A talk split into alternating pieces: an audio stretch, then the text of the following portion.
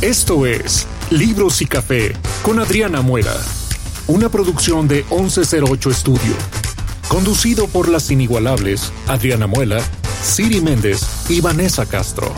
Esperamos que disfrutes este nuevo episodio tanto como nosotros. Comenzamos. Hoy vamos a hablar del boom latinoamericano de la década de los 60 y los 70.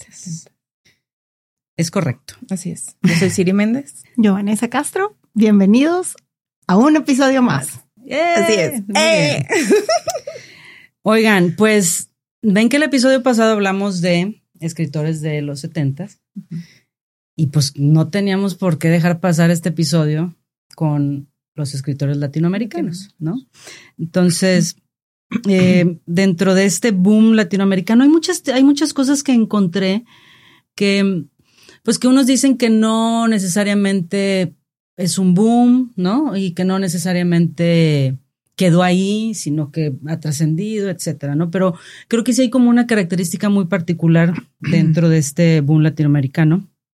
Eh, y hay como estos autores que son como la parte central, que son Julio Cortázar, Mario Vargas Llosa, Gabriel García Márquez, Carlos Fuentes, que son considerados como los precursores de esta corriente, ¿no? Eh, con sus novelas retratan como diferentes escenarios y momentos de los pueblos de Latinoamérica y como respuesta eh, la gente se apropió como de ellos y de esta conciencia de identidad. Curiosamente, muchos viajaron a Europa durante esta época. Exactamente, muchos inclusive vivían allá, Sí. y trajeron como mucha filosofía, mucha corriente y mucha libertad de Sí. expresión. Total. Porque hay esta característica que les comento, que es que en esta época surgían los gobiernos dictatoriales, ¿no? Entonces, en la región, y eso marcó que el pueblo, pues, eh, se basara en la literatura, ¿no? O sea, como que ahí buscó este desahogo, por decir, ¿no? Em, pero en Latinoamérica no es solo esas políticas totalitaristas y jefes de Estado que lo pusieron de cabeza, es esta magia, es leyendas, es mito, es un conjunto maravilloso de creencias que van más allá de, de lo terrenal. Entonces este boom usa el realismo mágico y sus recursos vanguardistas para adornar las historias y explicar los hechos políticos, económicos y sociales por los que se atravesaban en Latinoamérica en ese entonces, ¿no? Relatos que van más allá de lo real, con sucesos fantásticos, pero que dentro de nuestro imaginario son fáciles de entender e incluso identificarse.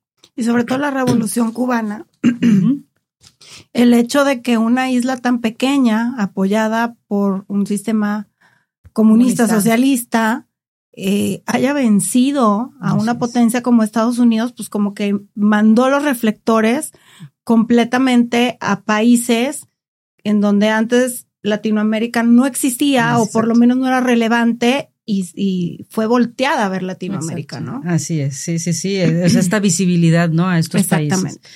Y eh, el Lee Anderson, en una entrevista que le hizo el país, dijo que mm, con esas obras Américo, de, con, es- con esas obras América Latina eh, adquirió un lugar, recon- eh, un lugar reconocido en lo imaginario internacional literario y que por primera vez este, estos autores, como bien dices, protagonizan este gente, esta, esta, este común de la sociedad, ¿no? Mestizos, indígenas, negros, etcétera. ¿no? Entonces, los años 70, pues, han sido como, pues, el parteaguas, ¿no? De, de toda esta riqueza literaria. Como el inicio de esa visibilidad. Exactamente. Y Cuba, como bien dices, tiene como el, es El- la, pues no la clave, ¿no? Porque, como te digo, como que hay mucha información que, que dice que sí, que dice que no. Fue como que el suceso que puso a Latinoamérica en el mapa porque se tenía una muy pobre opinión sobre la riqueza cultural Exacto. eh, basado en que a lo mejor había mucha pobreza, mucha ignorancia, pero sin embargo a la hora que voltean a ver todos los demás países europeos y estadounidenses, pues definitivamente hay gente sumamente creativa, culta y maravillosa en Latinoamérica desde Claro. siempre.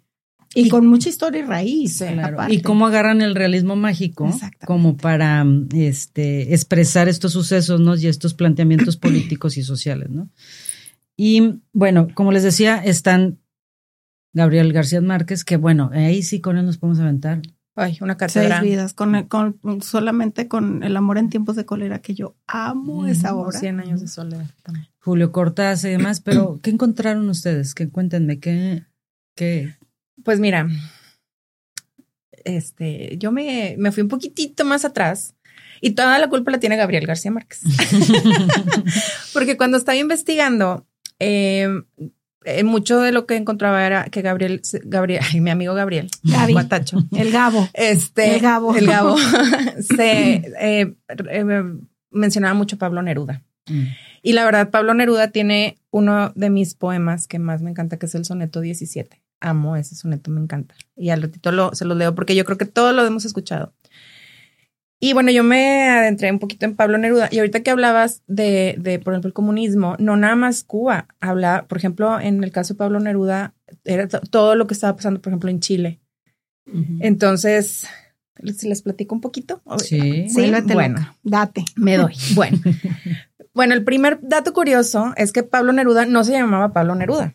Se llamaba Ricardo Elies- Eliezer Neftalí Reyes Basualto. Así se llamaba. Ok. Y eh, después, su, bueno, su seudónimo era Pablo Neruda. Después se convierte en su nombre real, pero él nació como Ricardo Eliezer Neftalí Reyes Basualto. Y él eh, me encantó saber que él es el, según Gabriel García Márquez, porque te digo que él es lo que él mencionaba, es considerado el más grande poeta del siglo XX en cualquier idioma. Así lo dijo mi Gabo de oro. Este Nuestro. nuestro. Y bueno, perdón. Eh, algo que me llamó mucho la atención y que la verdad, pues me consideraba muy ignorante en ese aspecto de, de toda la inspiración que traía Pablo Neruda, estaba bien metido, pero bien metido en la política. Súper. Em, dice que aquí encontré que fue senador de la República Chilena, fue miembro del Comité Central del Partido Comunista, fue pre- precandidato a la presidencia de su país, de Chile. O sea, yo estaba así, que ¿cómo? O sea, el señor no nada más era- Escribía escribía. sonetos y poemas. no, y aparte era, em- fue embajador de- en Francia, cuando Mm. en sus, en sus saberes. Em, en el 1917 fue su primer artículo. Él eh, se, se mudan a un lugar que es un pueblito que se llama Temuco en China. En China. No, Pon tú que un poquito un más poquito para acá. más para acá, O una sea, disculpa en Chile. Suena Y casi no un poquito, nada. ahí nomás le cambiamos unas sílabas, digo, unas, unas letritas. Fue su primer artículo en el 18 de julio del 17 y se llama Artículo eh, de Entusiasmo y Perseverancia. Después, en el 18, escribe un poema que se llama Mis Ojos y en, ese, en esa misma revista donde lo publican, publican tres poemas más. Y aquí el, el por qué de- se cambia su nombre. Él se pone Pablo Neruda porque no quería avergonzar a su papá. Su papá Mm. no quería que fuera poema, poeta. Entonces empieza a escribir todos sus poemas, todos sus artículos los empieza a escribir como Pablo. Neruda, como Pablo Neruda. Eventualmente digo que se, se convierte en su nombre. Y en, el, en 1920 él conoce a Gabriela Mistral y ella era directora del Liceo de Niñas de Temuco y él se refiere a ella, dice, me hizo leer los primeros grandes nombres de literatura eh, rusa que tanta influencia tuvieron, tu- influencia tuvieron sobre mí. En el 20, te digo, comienza a firmar como Pablo Neruda. Em, nunca, se- no se sabe muy bien por qué se apellida o se, por qué se puso Pablo Neruda. Se cree que se inspiró en el escritor checo Jan Neruda, aunque por las fechas decían, pues es que no había, no había traducciones de lo que él escribía, entonces era muy Difícil. difícil, pero no, o sea, en lo, en lo que estuve investigando, casi todos concuerdan que fue por eso. Sin embargo, en un artículo que encontré dice que él tomó eh, un personaje del, del libro de Sherlock Holmes, de la novela, perdón, y eh, en ese libro Sherlock Holmes se refiere que va y visita a una violinista que se llama Guillermina María Francisca Neruda. Entonces, Mm. te digo, por las fechas, ahí ellos como que empiezan de que probablemente de ahí tomó su apellido. Y bueno, después, toda la, toda la, mm, el, el- el- la obra de, de Pablo Neruda tiene mucho que ver con la guerra española, por ejemplo, la guerra civil española. Y mm, empieza a escribir, fue uno de sus libros más grandes, que es España en el Corazón, y él se compromete con el movimiento de Segunda República, eh, conmovido por el asesinato de García Lorca. Entonces él empieza a meterse muy cañón en el comunismo, muy en, todo ese movimiento, regresa a Chile y toda su poesía se caracteriza por la orientación hacia la política y las cuestiones sociales. me encanta porque hay un, hay, un pedacito donde dice que él era muy, muy amiguero, la gente que lo conocía instantáneamente les caía súper bien. Y dice que de Octavio Paz se hizo, aquí en México se hizo así, amigo instantáneo. Pero que después empiezan, ya se hacen amigos, dice que tienen diferencias ideológicas y se pelean. Empieza la rivalidad. Empieza la rivalidad y se pelean. Dice que casi llegan a golpes. Casi llegan a golpes y hasta 20 años después se reconcilian en el Festival Internacional de Londres y donde Paz se dice, musito el nombre de Pablo Neruda y me digo, lo admiraste, lo quisiste y lo combatiste. Fue tu enemigo más querido. me encanta. Yo estaba así que qué lindo. y bueno, y en el 43 es electo senador en dos provincias en Chile, en Tarapacá y Anfogasta. Son esas dos son esas dos zonas donde él fue senador. Entonces, yo estaba muy, digo, hay mucha historia, porque te digo que toda su obra tiene mucho que ver con toda la historia de Chile y mm, usa toda su, su, oratoria para denunciar los abusos y las desigualdades que, desigualdades que estaban viviendo en, en, pues en ese sistema, ¿no? Ahí en, en Chile. Y luego esto provoca, todo lo que le escribía, provoca que lo persiga el gobierno y lo exilia en Argentina. Este, viaja a México, viaja a Rusia, viaja a China. Y ahí es donde recibe el premio Lenin de la Paz. ¿En qué año? Esto ah, creo que fue por el 70. No lo anoté, una disculpa, pero me faltó ese dato. creo que sí. creo que fue por el 70. Y en el, precisamente en el 70, eh, él renuncia, eh, regresa a Chile, renuncia a su, candidatura de presidencia en favor de Salvador Allende y entonces es nombrado embajador en París. Y te digo, ahí luego me encantó encontrar un dato que dice, bueno, hablan de la muerte de, de Neruda y la versión oficial muere en el 73. Dice que la versión oficial es que muere cáncer de cáncer de próstata. Pero en, hace unos años, digo, hace unos meses, ahora en el 2023, porque se cumplieron 40 años de su muerte, empezaron una investigación y resulta y acontece que lo envenenaron por orden del gobierno chileno, por orden de Pinochet. Ok.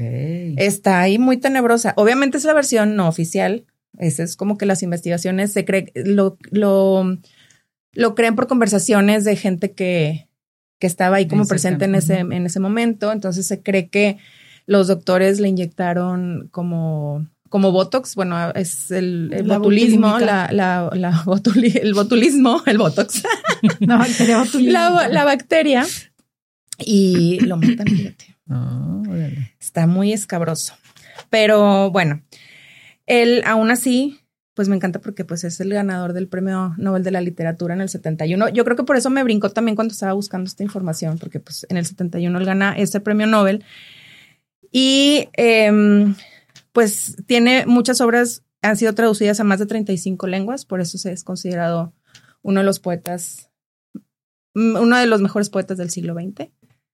Y a mí en lo personal me encanta su, su, su poema 17. Es que, refiriendo eso, o sea, este boom latinoamericano es eso, o sea, abre el parteaguas de mucha gente que, que, que a veces no sabían ni que estaban porque em, empiezan a traer toda esta información de atrás ¿no? De años atrás, y que aquí es como que se permite hablar de muchísimos escritores, eh, autores, poetas y demás.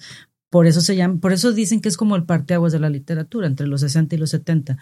Eh, porque como que aquí, pues como dices tú, García Márquez lo refiere, eh, se inspira en él, habla de él, porque es donde empiezan a conocer otras cosas, porque hay gente que no conocía ni otros libros, ni otros autores, ni, ni tenían acceso a, esa información. No es como que ahorita te metes y lo buscas, ¿verdad? No tenían acceso. Entonces empiezan a surgir en esta época todos estos... Todos ellos. Sí, todos ellos, ¿verdad? De hecho, su primer libro, él se lo pagó. Él se lo pagó. O sea, él se, au- fue- se autopublicó y ya de ahí dice que vendió todo. Dejó pelón a su casa. Muebles, cama, todo, todo, todo lo dejó. Y este. Él, se, él fue su, su, Su propio patrocinador. propio patrocinador, exactamente. ¿Y qué más? Creo que ya es todo de él. La verdad es que había mucha información que me iba a dar para hablar 20 minutos, que ya están casi los Como 20 gente minutos. que conocen ustedes. Como hay gente que aquí no queremos decir el nombre, pero lo estoy viendo. Perdón. Y sí hay mucha ¿para qué me información. Si ya saben cómo Ya me sé, mana. pongo? Si te encargo que te tardes dos minutos, Dos mija, dale. Pero sí, digo, volviendo, está, digo, es uno de mis poe- poetas favoritos, pero me impresionó cómo todo lo que él trabaja, o la mayoría de las cosas que hacía estaba súper impregnado de, De la- política. Es que Muy son cañón. épocas De ideologías sí, son muy épocas arraigadas, muy maravillosas. socialistas, porque pues era como que lo que aplicaba, o sea, Sí, su héroe, sí, sí. pues era Fidel Castro en su momento, Sí. el Che Guevara, que eran como esos referentes de, de que son los David y Goliat latinoamericanos, ¿no? O sea, ellos eran este los que acabaron con aquella potencia, Sí. ¿no? Entonces, sí era bastante utilizada su ideología. Sí, Sí. totalmente. Otro dato ya nada más para terminar es que fue el primer escritor latino en recibir el doctorado honoris causa por la Universidad de Oxford, que es así como el, El el, top. el- el top en literatura, este, que fue el primer escritor latino. Entonces eso, pues es un dato interesante de este señor. Pues bueno, Tienes- me toca. Tienes Sus un marcas minuto, listos mija, fuera. Un minuto, corazón. Voy a hacer lo que pueda.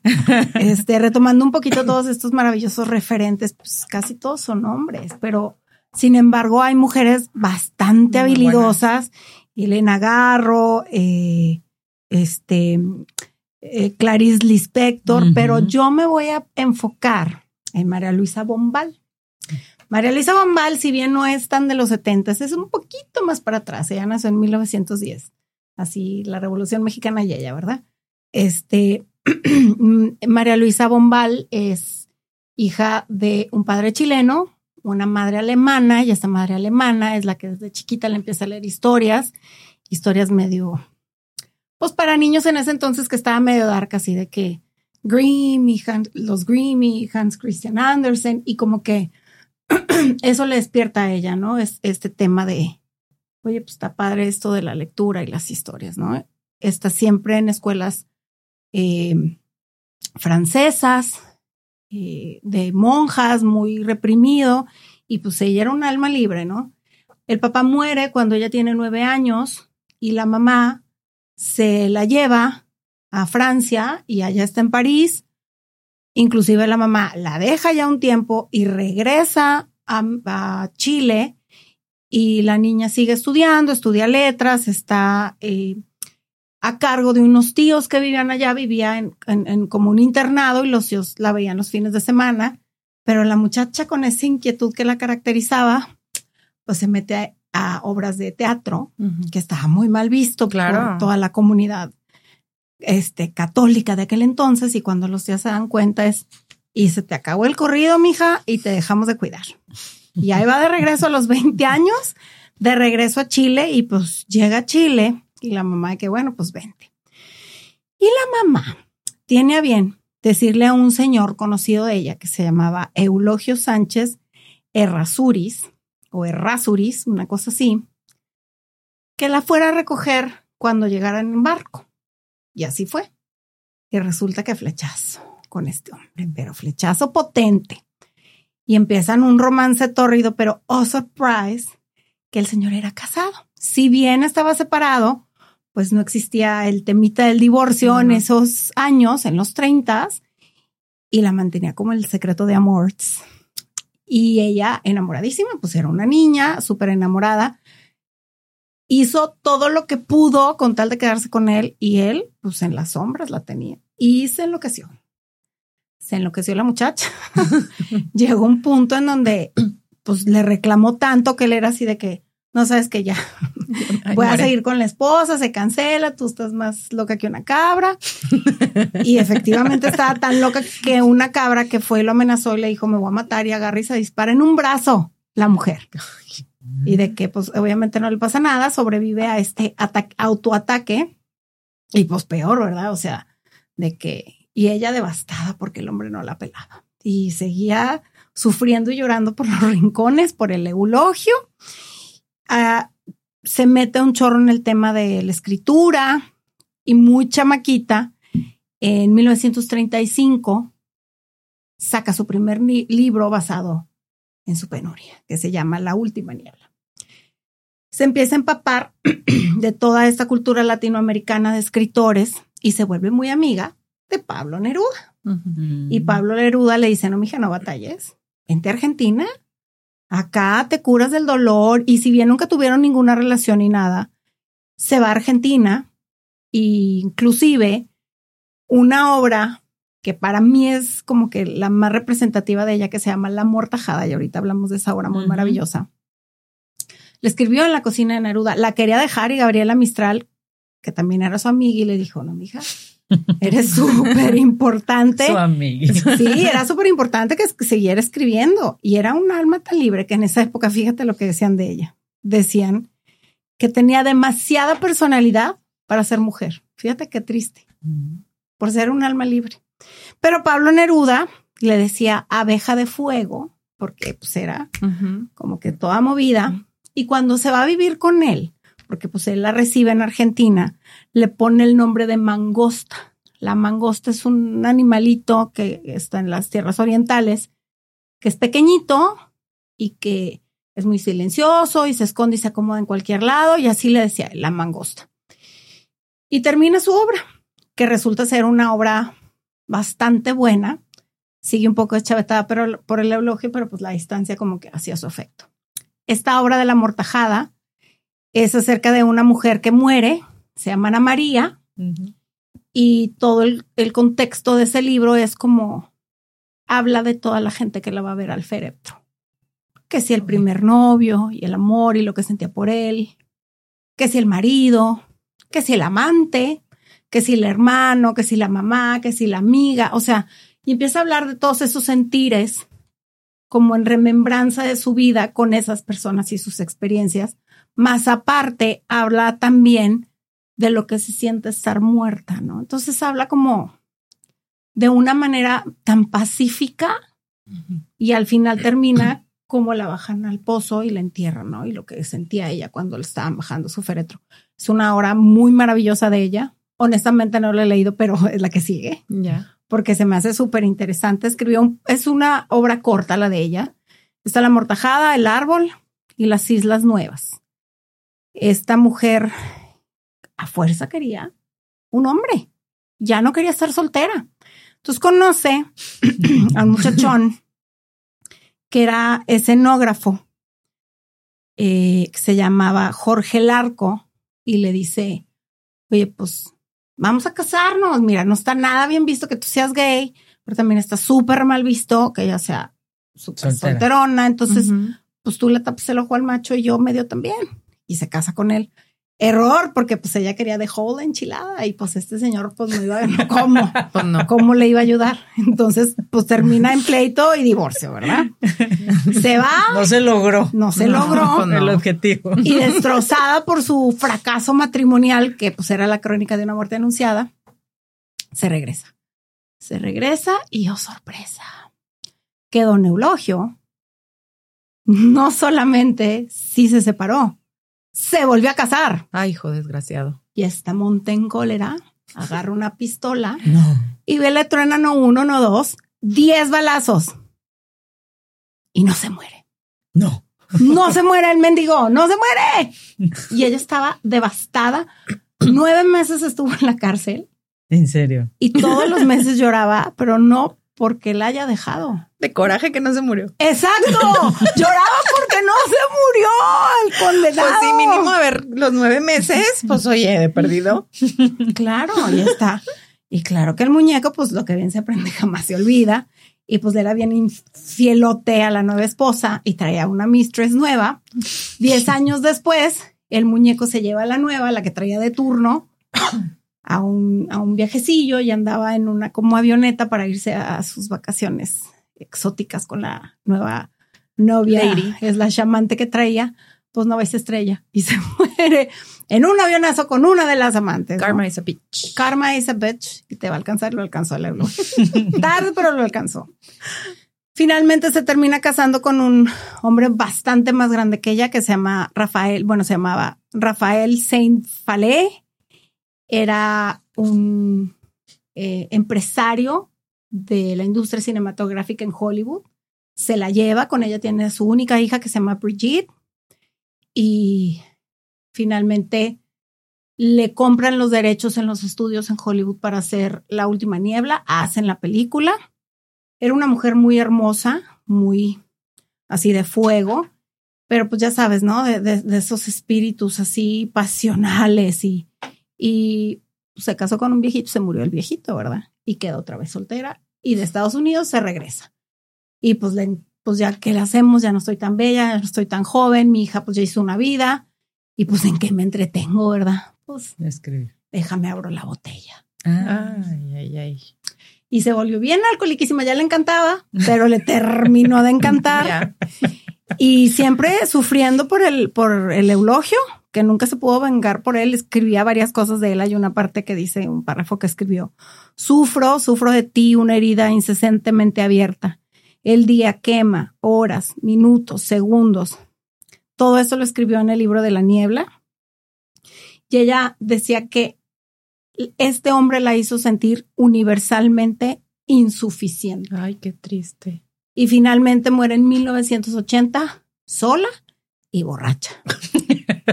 y nunca le quisieron dar un premio. El único premio que le dieron, que desgraciadamente no lo escribí, pero fue un premio póstumo.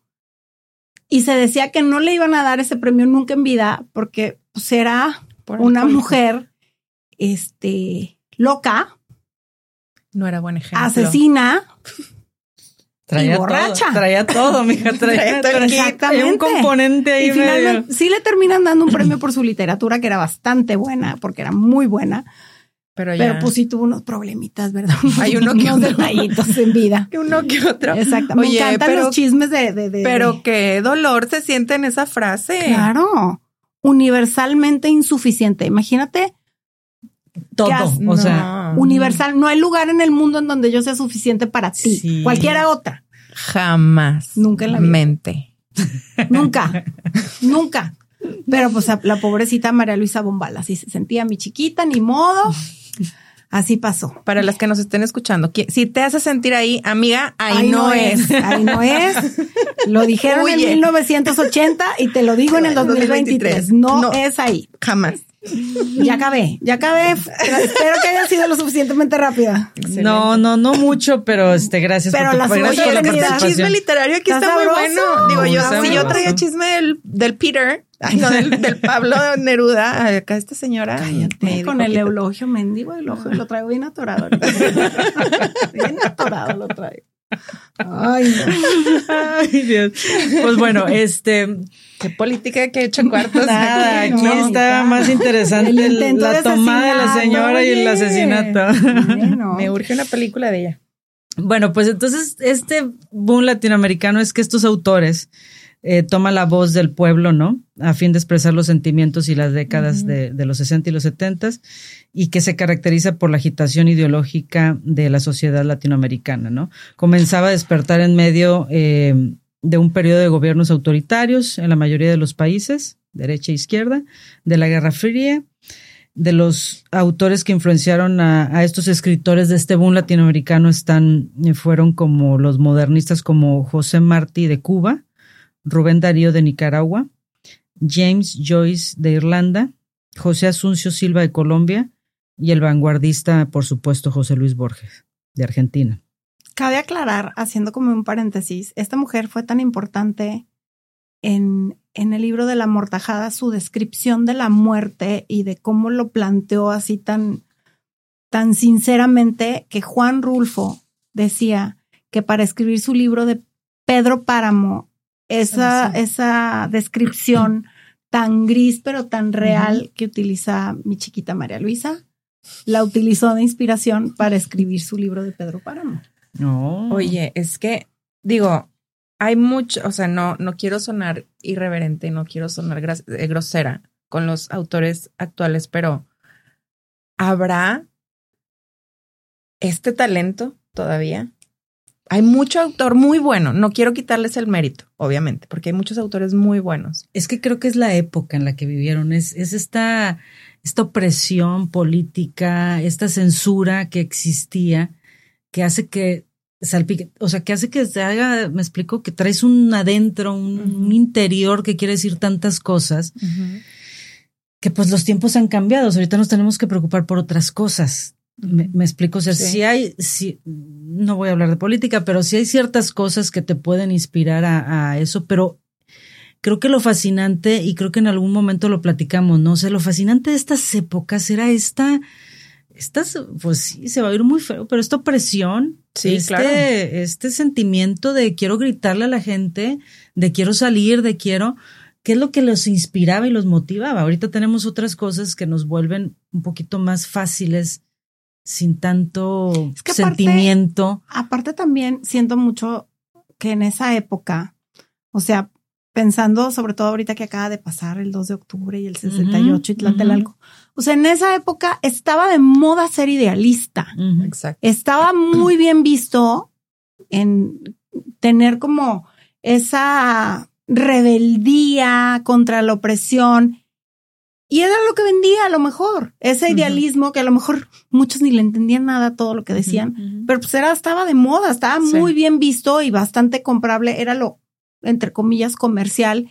Y hoy no, hoy a los idealistas, ay, qué flojera, pobre ñoño. No, y- Ahorita lo y- comercial es otra cosa. Y ahorita, la verdad es que las opiniones, o sea, yo, yo puedo tener una opinión, pero me ofendo si tú estás en contra mía, pero no estoy de acuerdo contigo y tú te ofendes. O sea, entonces es también esa como que. cancelación tremenda que hay en todos lados, Ah, sí. Esa cultura de cancelación, De que no puedes decir absolutamente nada porque es políticamente incorrecto, es súper difícil ser idealista porque definitivamente vas a pisar muchos talones y pues tú lo que quieres es que tu obra se venda. Exacto.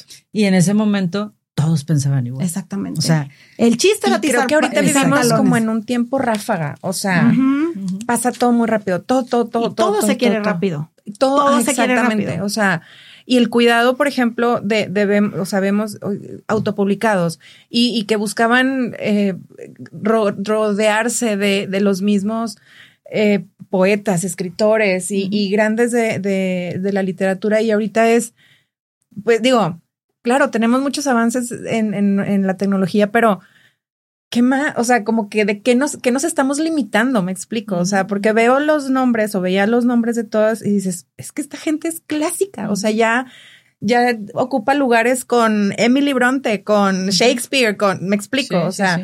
ahorita, ¿quién? ¿Quién podemos decir que está a ese nivel? Y te digo, no quiero ser irrespetuosa ni, No, ni, pero- ni- ni- ni minimizar el trabajo de los escritores, porque hay es grandes escritores válido, ahorita. claro, es muy válido tu planteamiento porque te digo, no surge, surge de esta, porque esta vida son apasionantes. O sea, Ajá. es una cosa que dices, quiero sentir esa época. Y, y, pues lo único que tenemos son sus libros, ¿no? Sus, vivencias escritas. O sea, su Imagínate una reunión de todos ellos, porque No, todos eran amigos. No, o sea, yo quiero estar sentada en esa mesa. Pablo Neruda, Claro, Gabriela Mistral y María Luisa. O sea, yo quiero estar ahí sentada. Exactamente. Imagínate las tertulias, porque hacían tertulias. Sí. Ajá. O oyendo el pleito de Octavio Paz y Pablo Neruda. Claro. Sí, sí, sí. O sea, qué increíble. Sí, Que um, no está, esto está muy padre. O sea, sí. un tema Bueno. para muchas horas. Ahorita no queda más que oírnos a nosotras. Claro. Que está igual de bien. Igualito. Sí, o sea, de verdad que, que, como dices, es fascinante entrar como en estas épocas y ir, ir encontrando, porque vas viendo que vienen desde los 20, 30, digo, nos podemos ir mucho más atrás, pero pues quisimos como abarcar esta parte de, de- Del de- inicio del del inicio siglo del pasado. siglo pasado para platicar de, de lo que era. Y pues, bueno, entonces pues Pues sí, esto fue el boom latinoamericano de los setentas. Eh, De dos. de dos. Porque Faltan hay muchos. sí. No, no, lle- no acaba. Pero creo que no. el próximo episodio nos vamos a brincar otra cosa, o sea, otro, Sí, ya- otro añito sí. o algo por ahí. nos- nos otro, vamos a- añito, otro, otro temita. otro temita. Para eso se tienen que quedar y escucharnos. Si les gusta este episodio, por favor, recomiéndenlo, denle palomita, denle estrellitas, denle like, Compártanlo. Y Sí. síganos, síganos. Síganos, sí. En nuestras redes sociales estamos en Instagram como Libros y Café con Adriana Muela. En TikTok estamos igual y estamos en todas las plataformas. Sí. Toditas. Sí. no hay excusa, nos tienen que No, escuchar. no, o Así sea, es. Amazon Music, Spotify, Deezer, eh, iTunes. No hay excusa. Ustedes escojan. Exacto. Y aparte, eh, recuerden que ya, ya nos escuchan de muchos lados. Eso me emociona demasiado. La verdad es que lo tengo que decir porque que nos escuchen en Alemania, en Inglaterra, en Chile es maravilloso. Entonces, muchas gracias a todos los que nos escuchan. Y pues gracias. Esto fue Libros y Café. Gracias por aguantarnos. Gracias. Hay que darle un aplauso Gracias. a Vanessa que se tardó poquis, poquis. Perdón. Ahora se tardó Siri. ¿Qué y hacemos mira que con traía esto? chisme. Y traía Y traía chisme. chisme. Oye, no, y es que nos están pellizcando por abajo de la mesa. Sí. El señor productor que está detrás de bambalinas, que ya no nos quiere ver la cara, este, tenemos un cronómetro Ya nos aquí da la espalda mejor. sí, Es muy divertido estar con nosotras. sí. Muchas gracias. Esto fue Libros y Café. Bye. Gracias. Bye. Esto fue Libros y Café con Adriana Muela, una producción de 1108 Estudio. Gracias por escucharnos.